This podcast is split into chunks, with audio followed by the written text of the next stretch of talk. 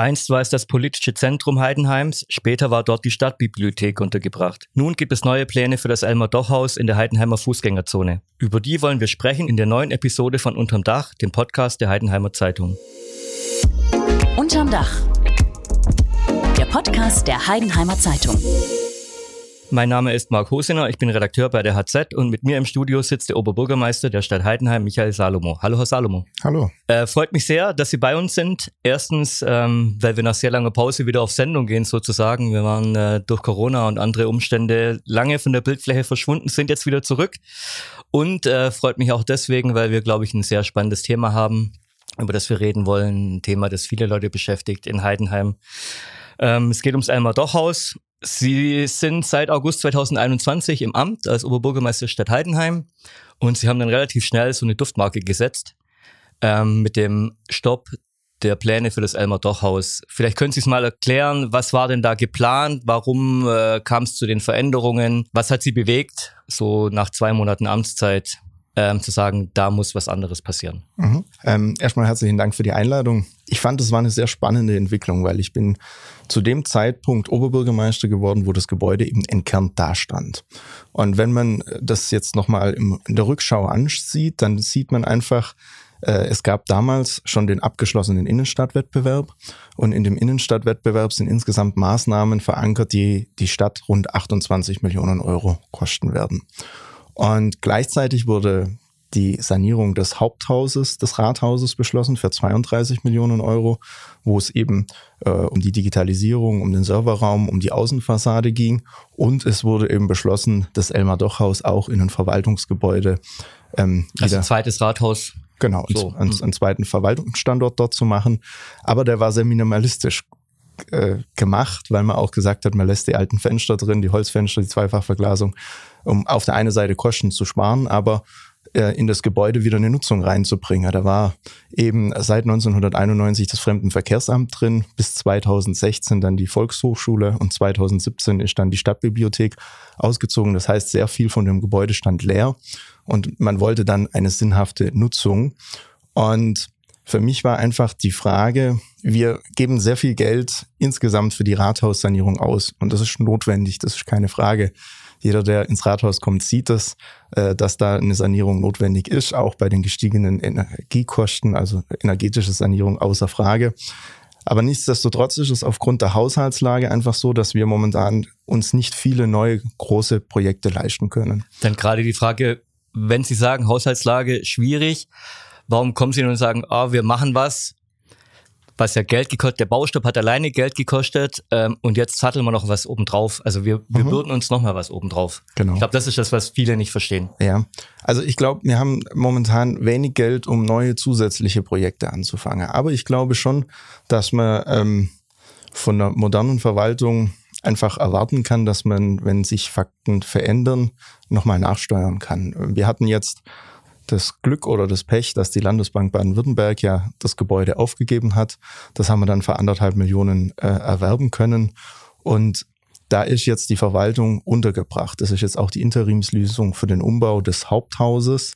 Ähm, wir können da eben auch die Verwaltung unterbringen, die beim Elmar Dochhaus untergebracht hätte. Es, es, ist 100 Quadratmeter größer, aber die, die 100 Quadratmeter, äh, die wären dann nur für Registratur zu gebrauchen. Aber was mir einfach wichtig ist, wir werden 28 Millionen in unsere Innenstadt investieren, um sie attraktiv zu machen. Und ich glaube schon, dass wir überlegen müssen, welchen Beitrag kann die Stadt leisten, außer neue Pflastersteine zu legen oder äh, die Plätze ein bisschen anders zu gestalten. Und aus meiner Sicht ist es schon eine einmalige Chance, die wir am Elmar Dochhaus gerade haben. Wir haben nebendran das Nachbargebäude erwerben können. Ähm, wir haben jetzt die Situation, wenn Veranstaltungen in Heidenheim stattfinden, finden die am Eugen-Jäckle-Platz statt. Sie haben es jetzt vor kurzem wieder gesehen, die Bundesstraße wird dann auf eine Spur reduziert, der Verkehr wird auf 30 äh, heruntergeregelt. Das hat einfach was mit Sicherheit zu tun, weil wir als Genehmigungsbehörde natürlich haften, wenn was passiert, aber auch der Veranstalter. Und ich möchte da jetzt gar nicht an Breitscheidplatz oder sonst was erinnern, sondern das kann auch manchmal einfach nur eine Unachtsamkeit sein, ja, dass einer kurz das Lenkrad verreißt oder irgendwas äh, passiert und dann steht er auf dem Platz und ich finde, das hat auch was mit Veranstaltungssicherheit zu tun. Und wenn wir ganz ehrlich sind, ist der Eugen-Jäckel-Platz jetzt auch nicht die Hausnummer Nummer eins äh, im Innenstadtbereich. Ich glaube, Heidenheim hat so viele äh, Leuchttürme, ja, wenn man mal äh, zurückguckt. Wir haben den Opus Classic gewonnen. Wir sind jetzt in der ersten Bundesliga. Wir sind beim Fechten weltweit unterwegs. Wir sind im Baseball Europameister. Ähm, wir haben Weltmarktführer hier am Standort. Wir haben ganz viele andere tolle Institutionen und Vereine. Und ich glaube schon, wenn man da eine Veranstaltung eben machen will, innerstädtisch, dann ist es auch gut, die so zu präsentieren, dass das immer angemessener Rahmen ist. Und da finde ich das Elmar Dochhaus und das Schloss eine wunderbare Kulisse. Jetzt, Aber hätten wir dich diesen, also Sie sprechen ja auch den, den Blick dann an, den man hat, genau. hätten wir den Blick nicht auch vom Rathausplatz? Ja, die Frage ist halt, wenn wir im Rathausplatz Veranstaltungen machen, ziehen wir die Leute halt aus der Innenstadt raus. Also wir werden nie. Da ist ja nur eine Straße weiter eigentlich. Also. Ja, aber es macht schon was aus. Also wenn ich in der Innenstadt bin und an den Cafés vorbeilaufe und in der Innenstadt verweile, ist das was anderes, wie wenn ich in einer Parallelstraße eine Veranstaltung mache. Und wenn man sich das Innenstadtkonzept anguckt, dann haben wir ja von oben her die Schlossarkaden, die dann äh, bis zum Elmar Dochhaus runtergehen, wo dann so die Einkaufsmeile ist. Drunter in der südlichen Fußgängerzone wäre es schön, wenn man jetzt eben die Gastroszene äh, gut etablieren kann. Und in dem neuen Konzept sieht man ja dann vor, dass quasi die Begrünung und der neue äh, Rathausplatz, der dann entstehen soll. Das ist übrigens auch äh, eine ganz interessante äh, Information oder der Rathausplatz an sich ist ja das Dach der Tiefgarage und diese Platzgestaltung wird auch rund um die acht Millionen Euro kosten. Mhm. Also das sind zwar Beträge, wo ein Bürger erstmal kurz zuckt, aber wir müssen ja eins vergessen, wenn wir sowas machen, dann machen wir das für die nächsten 30, 50 Jahre. Das heißt, das hat auch eine ganz andere Belastung, wie wenn ich jetzt zu Hause meinen Garten ausbaue. Äh, da haben sie vielleicht zweimal im Jahr eine Feier drauf. Aber das ist ja eine öffentliche Verkehrsfläche. Das heißt, die muss mit anderen Materialien in einer anderen Qualität ausgeführt werden, damit das dann eben auch eine gewisse Substanz hat. Aber kommen wir mal zurück zum, zum äh, Elmar Dochhaus. Also Sie sagen, da soll ein Platzcharakter entstehen. Genau. Gut. Da gibt's ein Haus, Café Sonnleitner, haben sie gesagt, haben sie erworben. Mhm. Da gibt's, glaube nochmal ein Haus nebendran, ein, ein Wäschegeschäft. Gehört es auch der Stadt? Da, da, ist die Stadt momentan nicht Eigentümer. Mhm. Wir haben da auch schon Gespräche geführt. Ähm, da ist es natürlich so, dass sind die Eigentumsverhältnisse äh, äh, zu berücksichtigen, das ist keine Frage. Aber wir haben ja hinten dran schon das Gebäude, wo eben die Stadtbibliothek stand. Das mhm. ist ja schon freigestellt. Das Café Sonnleitner. Ich glaube, dann haben wir wenn man das in Summe anguckt, wahrscheinlich 80 Prozent des Platzes, äh, den man herstellen könnte. Aber ich glaube, um nochmal auf Ihre vorherige Frage einzugehen, wie kann man äh, die Entscheidung treffen, wenn man eh schon wenig Geld hat, das Projekt so zu verändern, dass dann äh, eine andere Nutzung da reinkommen soll. Ich glaube einfach, wenn wir so einen Platz gestalten, dann haben wir die gleiche Situation wie im Eugen-Jäckle-Platz. Also wir brauchen schon was, wo man äh, den Platz auch dauerhaft nutzt und nicht, dass der Platz halt da ist und so ein Schleer ist und äh, ich bin der Meinung, wenn wir da Verwaltung reinmachen in dieses Gebäude, mit den Nutzungen eben äh, Tourismus, Info, Standesamt, Kulturverwaltung, dann haben wir da schon eine gewisse Frequenz drin. Aber diese Frequenz wird der südlichen Fußgängerzone natürlich nicht so zuträglich sein, weil die Verwaltung gerade meistens am Wochenende halt auch nicht so frequentiert ist. Und ähm, aus meiner Sicht ist eben gerade das Thema Nachhaltigkeit. Also den Invest, den ich jetzt setze, der wird Folgen für die nächsten 20, 30, 40 Jahre haben. Und da wir eben momentan nicht so viele neue Projekte setzen können, in Ergänzung mit dem Innenstadtentwicklungskonzept sehe ich da halt riesige Synergieeffekte. Sie hatten dann vorgeschlagen, um es mal auf den Punkt zu bringen, ähm, eine gastronomische Nutzung herbeizuführen. So hört sich gut an, Platzcharakter hört sich auch gut an. Also spricht nichts dagegen, da einen schönen Platz zu machen. Hat ja dann hinten auch zur hinteren Gasse auch dann diesen kleinen Schlossplatz oder wie heißt der? Genau. Ja. Ähm, einen großen Platz, eine Gastronomie, tipptopp. Jetzt, aber so einfach ist ja nicht. Da wird nicht jeder Hurra schreien und sagen, ich gehe da rein und weil sie müssen ja erstmal die Voraussetzungen schaffen als Stadt. Das ist ein Rieseninvest. Wenn man wenig Geld hat, noch ein Rieseninvest zu machen, könnte man nicht sagen, das soll jemand anders machen, ein Investor. Ja, also das ist ja genau die Frage. Also wir haben hier ein historisches Gebäude, das die Stadtmitte sehr prägt. Ähm, die Frage ist einfach, erstens wollen wir es aus der Hand geben. Also äh, da war eigentlich bisher immer die Zielführung der Stadt zu sagen, wir wollen es selber behalten. Und das äh, Charakteristische an dem Gebäude ist einfach, es ist ein Denkmal. Und egal welche Nutzung ich reinmache, äh, egal ob ich ein Rathaus oder eine Gastronomie reinmache, im Verhältnis wird's immer teurer, wie wenn ich auf die grüne Wiese was Neues stelle. Das ist einfach, weil die Grundmauern stehen. Ähm, und ich glaube, das Gebäude hat es auch verdient, so in der Stadt inszeniert zu werden, dass es auch wieder den Mittelpunkt in der Stadt darstellt, das es ja einst auch gehabt hat. Gut, ähm, es gab ja schon Gastronomen oder eine Brauerei, Dinkelacker war es, die haben sich das mal angeschaut, das war vor ihrer Amtszeit, die haben gesagt, haben überlegt, ja, so eine Art Brauhaus zu machen mit Gastronomienutzung, haben dann abgewunken, zu teuer. Ähm, wie kommt jetzt eine Stadt auf die Idee zu sagen, wir, wir machen das, wir können uns, wir leisten uns das? Wie, wie äh, verhält sich das? Wie gesagt, man muss das im Kontext sehen. Das Thema Innenstadtentwicklung ist nicht solitär das Elmar Dochhaus. Die Stadt, äh, das Thema Innenstadtentwicklung ist nicht solitär äh, das Parkdeck und der neue Rathausplatz, sondern das ist eine Gesamtmaßnahme. Und ich glaube, wenn man das in den Summen zusammen anschaut, gibt es da auch ein wahnsinniges Entwicklungspotenzial.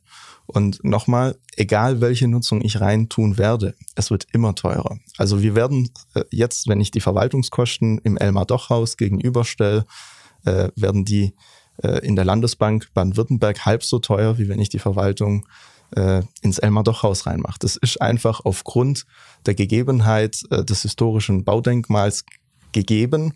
Und ähm, die Frage wird für mich tatsächlich die sein, oder das ist auch den Gemeinderat natürlich die ausschlaggebende Frage, wie beleben wir die südliche Fußgängerzone? Das ist, glaube ich, die oberste Prämisse. Und ähm, man kann da ganz klar sagen, nicht um jeden Preis, aber wenn ich eine Gastronomie in dieses Gebäude reinbringe, bekomme ich ja auch über die Miete einen gewissen Reinvest. Wenn ich eine Verwaltung in dieses Gebäude mache, dann äh, geht es zu 100 Prozent des Steuerzahlers. Das, das leuchtet, mir, leuchtet mir alles ein. Klar, Reinvest super, aber Sie müssen ja die Voraussetzungen schaffen. Sie müssen da eine Küche reinbauen, Sie müssen, also Gastronomie, Denkmal, allein schon beim Wort Denkmal äh, leuchten die Dollarzeichen links und rechts, ähm, wird sehr teuer. Küche heutzutage auch sehr teuer und dann müssen sie ja, sie können ja die Pachteinnahmen, um das zu refinanzieren, die können ja nicht exorbitant hoch sein. So wie ich das verstanden habe, wollen Sie dann dem Gastronomen oder diesem Betrieb, der da drin ist, Sie müssen sie ja dann sehr entgegenkommen. Das heißt, es wäre andererseits eine Finanzierung, eine Unterstützung eines Gastronomen in der Innenstadt. Ist, ist das falsch? Ist das richtig? Wie? Das, äh, wissen Sie, eine Medaille hat immer zwei Seiten. Mhm. Und natürlich kann man sagen, das ist die Unterstützung eines Gastronomes. Das kann man tun. Aber das ist aus meiner Sicht sehr kurz angerannt. Okay. Weil natürlich muss die Stadtverwaltung schauen, wenn man eine Gastronomie reinbringt, dass man dementsprechend eine Lüftung mit einbaut, ja, weil eine Gastronomie einfach eine andere Voraussetzung hat, technische Voraussetzungen wie eine Verwaltung. Aber nichtsdestotrotz ist es so, dass wir ja einen Ausschreibungsprozess gestartet haben, dass da äh, drei überregionale Gastronomen sich beworben haben. Das zeigt ja auch, dass man an dem Standort äh, großes Interesse hat. Sie haben jetzt auch gesehen, wie lange das Verfahren äh, jetzt schon andauert und nichtsdestotrotz äh, sind die drei dran interessiert. Können Sie, und, also drei, Invest äh, drei Interessenten hört sich gut an, können Sie sagen, die Namen wollen Sie mir nicht nennen, geht nicht, aber so eine grobe Richtung, was hätten die vor, gastronomisch? Gut, ich glaube, es ist einfach wichtig, ein breites gastronomisches Angebot zu haben. Ich glaube, es muss für jeden Geldbeutel was dabei sein. Äh, es wäre schön, wenn es morgens ein kleines Frühstück gibt, mittags drei, vier Mittagsgerichte, nachmittags Kaffee, Kuchen und abends Cocktails. Dass halt genau dieser Belebungscharakter, den wir uns ja da äh, wünschen und dass dieser Platz dann auch bespielt werden kann, dass das dann auch umgesetzt wird. Und vorhin nochmal, was die Kosten angeht, ja, ähm, wenn ich eine Gastronomie reinmache, dann kann ich aber zum Beispiel auch die Mehrwertsteuer für die Herstellung der Gebäude ziehen. Ich kann die Sanierungsmittel, die es für die Innenstadt gibt, ziehen. Also ich kann schon auch eine Gegenfinanzierung ein Stück weit aufstellen, aber, und das gehört zur Wahrheit dazu, es wird nicht 100% kostendeckend sein, wo für mich sich trotzdem die Frage stellt, alle Maßnahmen, die wir in der Innenstadt investieren werden, das werden in Summe 28 Millionen sein, werden jedem Gastronom, werden jedem Einzelhändler in der Stadt zugutekommen, weil ich glaube, das Gesamtpaket einfach die Frequenz in der Innenstadt erhöhen wird. Okay, natürlich ist die, die lange Sicht, in der, oft in der kurzen Sicht wird jeder Gastronom jetzt sagen, ja, Moment mal, also da wird einer dann unterstützt, der kommt neu in die Stadt. Ich bin seit zehn Jahren hier. Ich kämpfe jeden Tag um die Kundschaft, um, um Gäste. Ich muss sogar noch bezahlen, wenn ich meine Stühle vor die Tür stelle. Warum krieg ich denn nicht ähm, irgendwas von der Stadt? Warum unterstützen die mich nicht finanziell, sondern denen muss ich noch was bezahlen? Also das eine ist ja eine Gebühr. Gebühren äh, müssen wir erheben, das, weil es einen Nutzen dagegen gibt. Aber äh, ich glaube, wenn man das jetzt äh, auf das Thema der Diskothek äh, vergleicht, ich bin mir sicher, hätten wir zwei, drei Diskotheken in der Stadt, wäre das Nachtleben in Heidenheim ein ganz anderes. Weil ich, wenn ich in einen Club gehe und mir gefällt die Musik nicht oder mir gefallen die Leute nicht, dann muss ich nicht ins Auto steigen, sondern dann gehe ich raus und laufe weiter. Und ich glaube, dass es bei der Gastronomie so ist, weil den Effekt gab es ja auch damals bei den Schlossarkarten. Ich glaube einfach, umso größer und breiter das Angebot in Summe ist, gibt es für das ganze Umfeld einfach eine Attraktivierung. Was, ja, ich verstehe alles, was Sie sagen. Mm, was mich so ein bisschen entsetzt hat, muss ich äh, gestehen, war Ihre Ankündigung, wir haben wenig Geld und um äh, das Almerdorhaus zu finanzieren oder diese Pläne mit der Gastronomie, müssen wir womöglich an die Freiwilligkeitsleistungen rangehen. Jetzt bin ich jemand, der im Jugendbereich bei dem Sportverein in Heidenheim äh, seit vielen Jahren tätig ist. Wenn ich sowas höre, ähm, da war ich dann echt schon ein bisschen sauer, weil das Geld, das sie dort einsparen, das würden sie an anderer Stelle zehnfach ausgeben müssen für irgendwelche Projekte, um die Jugendlichen von dem Mist abzuhalten, äh, den sie in der Zeit machen, in der dann eben diese, also diese Einsparungen auf einem Gebiet verursachen Kosten auf einem ganz anderen Gebiet. Ähm, sie hatten damals auch sehr viel Kritik einstecken müssen von den Schulen, äh, können Sie vielleicht da noch was sagen zu diesen Freiwilligkeitsleistungen einsparen? In, wie haben Sie sich das gedacht? Weil, also das verstehe ich gar nicht. Also, ähm, es gibt zwei unterschiedliche Dinge, die man trennen muss. Wir haben im Haushalt laufende Kosten und wir haben investive Kosten. Investive Kosten fallen einmal an, laufende Kosten fallen jährlich an. Und ähm, bei den laufenden Kosten haben wir halt momentan ein Defizit von acht Millionen. So, und da machen die zwei Millionen, äh, die ich jetzt in einem Projekt investiv einsetze, kurzfristig was aus, aber die helfen wir nicht im Langstreckenlauf. Und natürlich ist es wichtig, da zu schauen, dass man konsolidiert. Konsolidierung heißt aber nicht immer gleich nur Einsparung. Konsolidierung heißt auch Ausweisung neuer Gewerbegebiete. Wenn man ans interkommunale Gewerbegebiet an dieser Stelle denkt, heißt auch, die Bevölkerungsanzahl kann wachsen. Das heißt, man bekommt mehr Schlüsselzuweisungen ähm, Freiwilligkeitsleistungen. Ähm, da wird erstmal alles drunter subsumiert. Da gab es ja dann auch eine kurze Debatte, wo man dann gleich äh, über Einrichtungen gesprochen hat. Aber da gehören auch ganz andere Dinge dazu. Zum Beispiel äh, zu überlegen, ist es äh, zielgerecht, dass zum Beispiel auf dem Festplatz wochenlang Autos parken? Oder kann man da vielleicht eine geringe Parkgebühr einführen? Ja?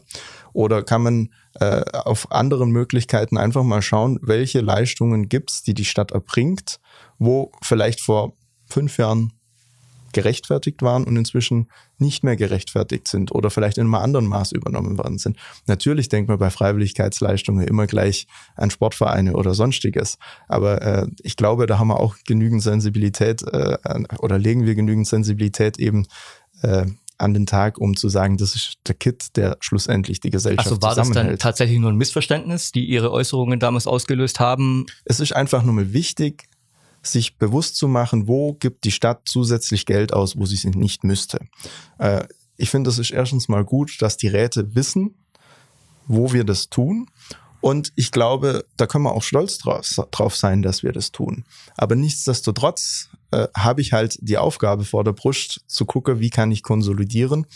Und ähm, ich finde, man darf da nicht das eine gegen das andere ausspielen. Also äh, gute, intakte Schulen sind genauso wichtig und da gab es dann auch mit den Schulleitern äh, relativ schnell äh, nochmal eine Zusammenkunft, wo okay. auch nochmal klar war, äh, dass das jetzt nicht heißt, wir wollen da irgendwelche Budgets einfach äh, willkürlich zusammenstreichen, sondern einfach nochmal der Hinweis auch, wir müssen schon die Projekte, die wir jetzt gerade angehen, einfach schauen, wie sie sich auf den Haushalt auswirken. Aber nichtsdestotrotz, ähm, dieses Gebäude mit dieser Stellung, mit dieser Möglichkeit undiskutiert durchlaufen zu lassen, ich glaube, das, das, das ist einfach eine riesige Chance für diese Stadt. Ja. Okay. Und Gut, also wenn man es, Sie begreifen es als Chance, andere sehen es eher kritisch, aber lassen Sie uns einfach mal vielleicht mal gucken. Also was ist denn Status quo? Wo stehen Sie denn jetzt gerade im, in diesem Plan, in diesem Projekt Elmar Dochhaus gastronomische Nutzung, Platzcharakter? Wie sieht's denn gerade aus? genau, also in der übernächsten Gemeinderatssitzung äh, wollen wir das Thema dann nochmal Das heißt Ende Juli. Genau, wollen wir das Thema äh, dann nochmal kurz äh, besprechen, um dann eben äh, zu gucken, äh, wie man dann schlussendlich jetzt weiter verfährt. Aber ich glaube, äh, wir werden jetzt relativ zügig zu einer Entscheidungsfindung kommen, weil es gibt ganz viele andere wichtige Themen, die ich vorhin auch schon anskizziert habe, Ausweisung von Gewerbegebieten, von Wohngebieten, weil halt auch die positive Entwicklung der Industrie im näheren Umfeld äh, dazu beitragen wird, dass die Stadt einen weiteren Aufschwung erfährt. Okay, also 20. Juli, äh, Gemeinderatssitzung wird die Entscheidung fallen. Wie geht's mit dem Elmar Dochhaus weiter? Habe ich das richtig verstanden? Da wird der Gemeinderat nochmal informiert und da Okay. muss der Gemeinderat halt Hm. gucken, wie Okay. Ähm, wie wäre denn so, nehmen wir an, der Gemeinderat gibt da, geht da mit, es gibt eine Mehrheit. Ähm, wie wäre denn so der Zeithorizont? Was, mit was kann man denn rechnen? Sowas geht ja nicht von heute auf morgen. Ich äh, berichte sehr viel über Gingen. In Gingen passiert gerade sehr viel. Da gibt es einen Barfüßer. Das äh, dauert alles einige Jahre. So, wie sieht es denn in Heidenheim aus? Gut, dann muss ein Architekturbüro nochmal beauftragt werden, wo dann eben die Planung auf das konkretisiert. Das sind äh, das Erdgeschoss und das erste Obergeschoss, wo dann nochmal angepasst werden müssen. Ähm, und dann müsste das nochmal äh, ausgeschrieben werden und dann würde die Bauleistung sozusagen starten. Ja. Mit was für einem Zeithorizont rechnen Sie, bis man dann einen Spatenstich, diesen berühmten ersten Spatenstich dann vollziehen könnte? Monate, Jahre? Nee, halbes, dreiviertel Jahr. Oh, Es geht aber, wäre dann schnell aus meiner Sicht. Okay. Jetzt, ähm, es gibt so einen Alternativvorschlag von einem äh, Architekten und seiner Frau, die haben äh, schlagen vor, eher so einen Markthallencharakter einzuführen. Was halten Sie denn von dem Vorschlag? Also unterschiedliche, so ein bisschen Streetfood, unterschiedliche Anbieter, vermindert so die Abhängigkeit von dem großen Gastronomen. Wäre das auch eine Möglichkeit? Also wir haben das äh, intern durchgespielt gehabt, so, also sogar schon bevor dieser ähm, Entwurf oder die Idee äh, bei uns reinkam. Die Problematik ist halt, wenn Sie viele wechselnde Kleine haben äh, und im äh, zweiten Obergeschoss oder ja, eine andere Nutzung haben, dann brauchen sie halt sofort Personal. Sie brauchen jemanden, der abrechnet, sie brauchen einen Hausmeister, sie brauchen, sie, sie müssen sich ursächlich um dieses Gebäude kümmern. Und das haben wir mal über einen Abschreibungszeitraum mit hochgerechnet. Äh, dann werden wir in Summe teurer wie der Einmalinvest der Umbaukosten. Und äh, also wir haben da wirklich alle Varianten durchgespielt, weil wir natürlich äh, in dem Abwägungsprozess auch wirklich eine äh, ne- ne sichere Entscheidung treffen will. Insofern sicher, wie man das heute in dieser Zeit tun kann. Ja, also ich habe letztens auch mit jemand anderem drüber geredet. Selbst wenn ein Verwaltungsgebäude drin ist, wenn man sich die Zahlen ganz nüchtern anguckt, bis 2030 fällen 1,3 Millionen Angestellte im öffentlichen Dienst. Ähm, wir merken es heute auch schon bei Bewerbungen. Das heißt, Sie bräuchten die Ich- Räume vielleicht gar nicht. Man weiß es nicht. Also die Zeit momentan ist einfach so volatil, wo man sagen kann, man kann heute eine Entscheidung treffen und im Zweifelsfall sieht es in zehn Jahren ganz anders aus. Ich glaube, wenn wir alle zehn Jahre zurückgehen, hätte keiner von uns erwartet, dass da Corona, Ukraine und sonst Mhm, was dazwischen passiert. Da haben Sie recht. Und, und weil die Zeit so volatil ist, stelle ich mir es so schwierig vor. Man hat dann äh, ein schönes Gebäude, man hat einen Platz, man hat wahrscheinlich dann, ja klar, braucht man, um zu starten, man hat einen, einen Betreiber. So, Der Betreiber muss ja auch nochmal investieren. Also der muss ja schon auch eben, nochmal. und das muss ich dann für den auch rechnen. Genau. Und das muss dann laufen, dieses Ding. Ja. Was passiert denn, wenn der dann aussteigt? Also ich persönlich denke, auch der Betreiber wird nochmal einen Millionenbetrag drauflegen müssen, um äh, das Ganze so ausstatten zu können, dass er das nutzen kann. Und wenn wir hier eben Bewerber hat, die Deutschland oder zum Teil europaweit unterwegs sind, ähm, dann hat man da ja auch mit Fachleuten zu tun. Und ich bin fest überzeugt, und das ist meine ganz ehrliche Überzeugung von dieser Stadt, äh, dass Heidenheim es erstens gut zu Gesicht stände und zweitens, dass das auch funktioniert. Sonst hätte ich den Vorschlag nie gebracht. Ja, gut. Also Sie müssen das ja auch sagen. Es ist auch Ihre Überzeugung, das glaube ich Ihnen auch. Ähm, ich sehe es grundsätzlich schwierig, dass eine Stadt praktisch so eine Gastronomie betreibt. Also sie betreiben es nicht, aber sie, sie schaffen die Voraussetzungen, genauso wie, wie ähm, eine Stadt auch kein Hotel betreiben sollte. Also für mich sind es nicht die originären Aufgaben einer Stadtverwaltung. Aber das ist, wenn Sie mal gucken, in wie vielen Häusern es einen Ratskeller gibt. Da können Sie in Stuttgart gucken, da können Sie in anderen Städten gucken. Also das ist nichts Außergewöhnliches, dass im Verwaltungsgebäude äh, dabei oder dass auch die Kosten zum Teil äh, genutzt werden, weil Sie müssen ja irgendeine sinnhafte Nutzung reinbringe, die gleichzeitig auch eine Frequenz bringt. Ich sage jetzt mal, äh, das Landesbank Baden-Württemberg erfüllt ja auch alles, dass die Verwaltung wunderbar funktioniert. Ich habe sogar eine Blickbeziehung. Ich bin gerade selber im Ausgleichquartier darüber. Ähm, ich glaube halt, für die drei Nutzungen, Kulturbüro, Standesamt und ähm, äh, Stadtinfo, ist es halt auch ein horrenden Betrag, den man schlussendlich dafür ausgibt, um diese drei Nutzungen dann in diesem Gebäude stattfinden zu lassen. Okay, jetzt haben Sie gesagt, Sie haben viel vor, es ist enorme Summen. Nehmen wir an, ähm, es klappt alles, wie Sie wollen, wie Sie sich das vorstellen. Abriss, Bau, gibt es denn da auch Fördergelder? Haben Sie da schon mal geschaut? Genau, also wir sind ja im Sanierungsgebiet Innenstadt, das genau. habe ich ja vorhin schon äh, anskizziert. Also man kann, wenn äh, keine Verwaltung reingeht, sondern wenn das gewerblich weiter vermietet wird, die Mehrwertsteuer ziehen und man kann ähm, äh, Sanierungsgelder eben in Anspruch nehmen. Ja. Okay, jetzt ähm, mal andersrum gedacht. Der Gemeinderat sagt am 20. Juli, nee, Gaststätte soll nicht. Was passiert denn dann? Ja, dann müssen wir uns in der Tat nochmal äh, drüber unterhalten, ob dann die Verwaltung rein soll. Ähm, ich habe aber von ganz vielen Ratsmitgliedern gehört, Verwaltung äh, ist aus ihrer Sicht eine Lösung, aber nicht eine präferierte Lösung. Ja. Gut, ähm, dass die alten Pläne dann zur Ausführung kommen, halten Sie dann eher für unwahrscheinlich. Man muss sich einfach nochmal vor Augen halten, wie viele Zufälle da gerade gleichzeitig passieren. Da steht das Elmar Doch-Haus, das entkernt ist. Wir haben die alte Bibliothek, die abgerissen ist, wo schon ein Platzcharakter da ist, der im Übrigen beim Stadtfest oder beim Weihnachtsmarkt schon genutzt wird. Ähm, und wir haben die Möglichkeit eben das Café Sonnleitner dementsprechend auch der Nutzung zuzuführen. Ähm, sowas passiert auch bei einer Stadt nicht alle fünf Jahre. Das ist so eine Handlungsoption. Also Kaffee Sonnleitner heißt äh, Nutzung zuführen, indem es abgerissen wird. Das genau. auch nochmal zur Erklärung. Ja. ja.